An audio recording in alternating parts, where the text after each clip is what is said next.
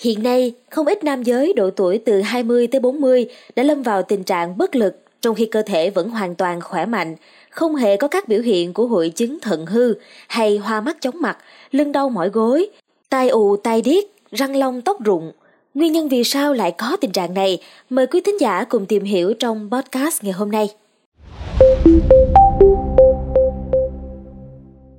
Theo bác sĩ Hoàng Khánh Toàn, nguyên chủ nhiệm khoa y học cổ truyền tại Bệnh viện Trung ương Quân đội 108, thực tế cho thấy rối loạn về sức khỏe tình dục và sinh sản ở nam giới đang có xu hướng gia tăng và trẻ hóa. Nguyên nhân chính gây ra tình trạng bất lực ở nam giới thường liên quan đến các yếu tố tâm lý tình cảm, ăn uống không lành mạnh, các yếu tố tác động bên ngoài như thời tiết lạnh, áp lực công việc, quá đà trong sinh hoạt tình dục, yếu tố tuổi tác, bệnh mãn tính kéo dài và yếu tố di truyền hoặc tật bệnh từ thuở nhỏ. Các nguyên nhân này có thể gây ra sự cản trở hoặc rối loạn trong hoạt động của các tạng phụ dẫn đến tình trạng bất lực. Trừ trường hợp bất lực nặng, bác sĩ khuyên rằng ở mức độ nhẹ và vừa, việc duy trì sinh hoạt tình dục với tần số hợp lý vẫn được khuyến nghị, cho dù khả năng thành công chưa cao. Điều này đặc biệt quan trọng vì nó không chỉ giúp giảm căng thẳng tâm lý mà còn tạo ra các kích thích tích cực cần thiết để hỗ trợ quá trình phục hồi sức khỏe. Ngay cả ở những trường hợp nghiêm trọng của bất lực, thiếu sự gần gũi với đối phương và thiếu sự động viên từ người bạn đời có thể làm hạn chế hiệu quả của liệu pháp, bất kể liệu trình chữa trị có hiệu quả đến đâu. Theo lĩnh vực y học cổ truyền, tình cảm và hoạt động tình dục có thể giúp cải thiện lưu thông năng lượng, cân bằng tinh thần và tối ưu hóa sự kết hợp của cơ thể. Ngược lại, việc thiếu hụt tình cảm và quan hệ tình dục có thể dẫn đến sự cản trở lưu thông năng lượng, gây rối loạn tâm trạng và ngăn trở quá trình phục hồi sức khỏe. Bởi vậy, các hồng, y gia trứ danh đời tấn Trung Quốc đã nói rằng âm dương bất giao, thương giả, có nghĩa là không giao hợp thì sẽ gây thương tổn. Cấm dục lâu ngày sẽ làm cho tinh huyết ứ tắc, dương vật không được nuôi dưỡng mà teo yếu đi.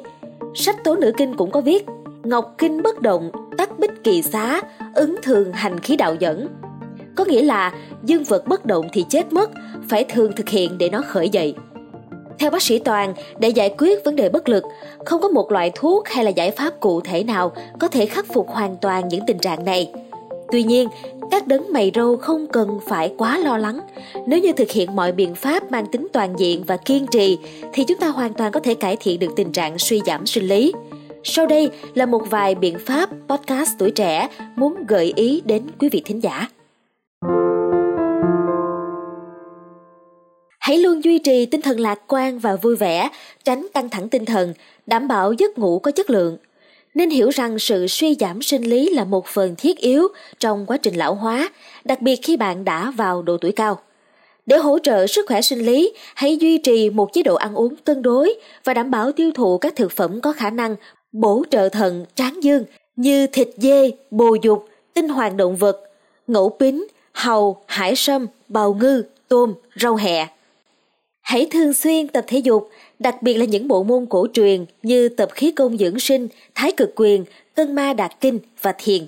Có thể tìm đến các cơ sở khám đông y có uy tín và chứng chỉ hành nghề để thực hiện việc thăm khám và nhận đơn theo nguyên tắc biện chứng luận trị của y học cổ truyền. Y học này dựa trên phương pháp bổ thận ít tinh làm nền tảng, kết hợp với các biện pháp không dùng thuốc như là xoa bóp, châm cứu và bấm huyệt. Cần cẩn trọng khi sử dụng các loại thuốc tăng cường sinh lực nhanh và mạnh như Viagra vì loại thuốc này có thể gây ra nhiều tác dụng phụ và thường không phù hợp với sức khỏe của người cao tuổi hoặc có các bệnh lý nền. Khi sử dụng, cần tuân theo chỉ định của các chuyên gia về liều lượng, cách sử dụng và liệu trình, tuyệt đối không nên lạm dụng. Lưu ý, khi kết hợp sử dụng cả thuốc Tây và Đông y, cần tạo khoảng cách ít nhất là 60 phút giữa hai loại thuốc – còn đối với đông y, việc sử dụng cần thực hiện lâu dài để đạt được hiệu quả tốt nhất. Mong là những thông tin vừa rồi sẽ giúp ích cho quý vị thính giả. Cảm ơn quý thính giả đã lắng nghe số podcast ngày hôm nay. Xin chào tạm biệt và hẹn gặp lại.